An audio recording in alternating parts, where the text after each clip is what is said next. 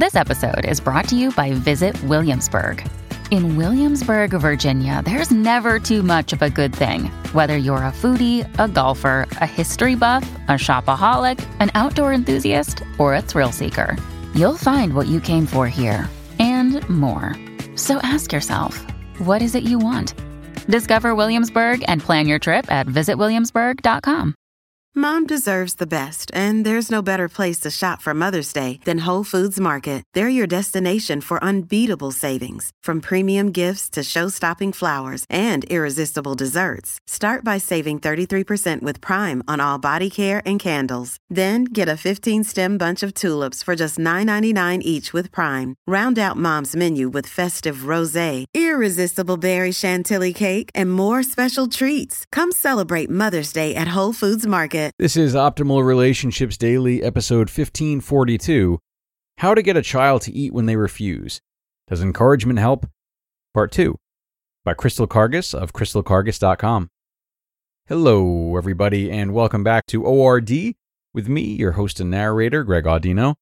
This time we'll be jumping right back into this amazing post we started yesterday, courtesy of Crystal Karges.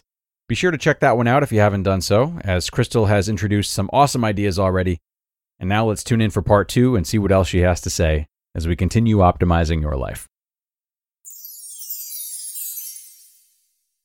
How to get a child to eat when they refuse. Does encouragement help? Part 2 by Crystal Karges of crystalkarges.com. Number 2. Create a positive eating environment. Along with the first point, you want to focus on making meal times a positive experience and environment for your children. If your kids feel like they're under scrutiny or that their food intake is being micromanaged, this can become a trigger for meltdowns at mealtimes. Instead of worrying about what your kids are eating from the food you've served, focus instead on connection and communication. Bring some lighthearted conversations to the table that can help alleviate the tension and stress many kids are feeling during mealtimes. Instead of wondering about how much your child ate or worrying if they got any veggies in, focus on laughter and connection as a family over a meal. At the end of the day, this will help your child build positive associations with mealtime and eating, which can help build a strong foundation from which they learn about food and their bodies. Number three, keep language around food neutral. One way to diffuse any pressure around mealtimes for your kids is to refrain from commenting about how they're eating. This includes comments that could be either compliments or criticism. Remember, pressure to eat can come in the form of negativity or positivity. Either way, it has the same effect on a child who is learning to eat. Avoid trying to police your child's food intake or point out any eating behaviors. I encourage parents to put up the blinders, per se, when it comes to meal times, and to really ignore what your child is doing food wise in order to give the safe space needed to explore. I also recommend that mealtime discussions revolve around anything but the food. In this way, you're supporting your kids in building an emotionally neutral relationship with food and allowing them to learn in a way about eating in their bodies that isn't attached to a moral label, either good or bad. If you do find yourself needing to talk about food, try to ask your child reflective questions rather than commenting or expressing your opinion about how and what they're eating. This could be questions like How does your tummy feel? or What colors do you see on the table? These can be strategic ways to help your kids interact with food in a way that doesn't feel overwhelming. Number four, Celebrate eating progress milestones off table. If you have a selective eater who is making steps of progress, you undoubtedly want to celebrate these milestones. Having a picky eater can be hard, even stressful at times. I know for me, it was exciting to see my daughter build her confidence around food and skills with eating. So, while we want to celebrate these steps, we don't want our kids to feel like their worth or value is attached to their eating abilities. Remember, Every child will progress at different paces with food and eating, and there's not a right or wrong way. At the end of the day, and above all else, we want our kids to have positive experiences around food and eating. So, if you're excited about something your child did at mealtimes, make a mental note and opt to celebrate in a way that feels meaningful to you outside of mealtimes. I encourage parents to verbally celebrate other non food related milestones at mealtimes in support of your children and their efforts, whether it's for behavior, acts of kindness, achievements in school, etc. Food related milestones, on the other hand, may be better celebrated on the table. Share with your partner, family members, or friends to help your child focus on neutral eating experiences at mealtimes. Focus on the big picture. Feeding kids is a marathon, not a sprint. Sometimes the journey can be marked by unexpected challenges or situations that may cause you to feel uncertain about what you do.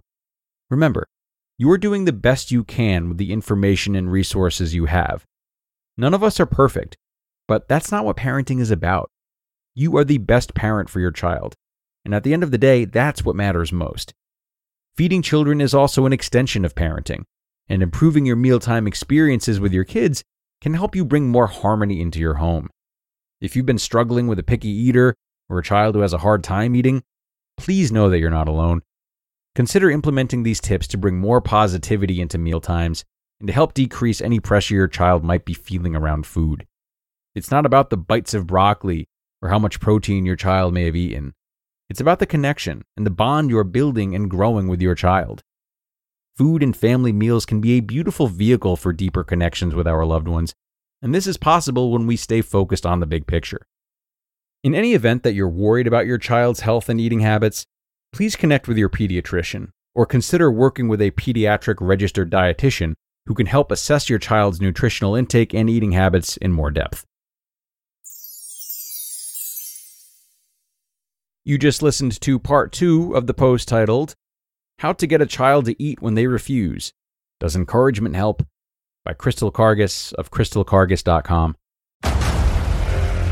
Discover why critics are calling Kingdom of the Planet of the Apes the best film of the franchise. What a wonderful day! It's a jaw dropping spectacle that demands to be seen on the biggest screen possible. I need to go. Hang on. It is our time. Kingdom of the Planet of the Apes. Now playing only in theaters. Rated PG 13. Some material may be inappropriate for children under 13. Hey, it's Ryan Reynolds, and I'm here with Keith, co star of my upcoming film, If, only in theaters, May 17th. Do you want to tell people the big news?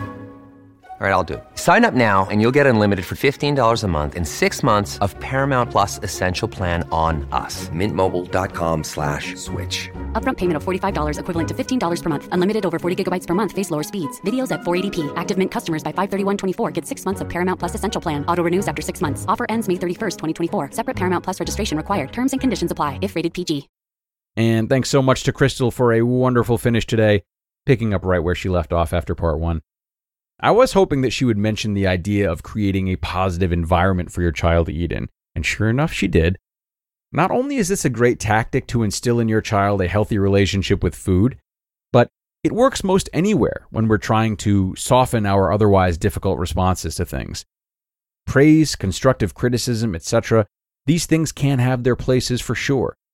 We don't often think about the environment as a whole, though, but it's extremely valuable and influential. So, whether it's eating or anything else, consider how you can create a welcoming environment when it comes to something that you're trying to make easier for your child or yourself for that matter.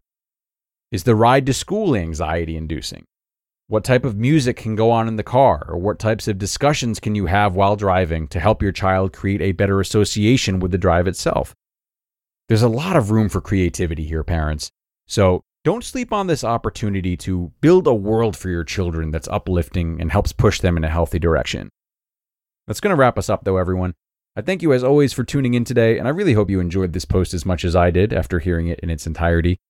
Have a terrific Friday, stay out of trouble, and I'll see you again tomorrow for another post where your optimal life awaits.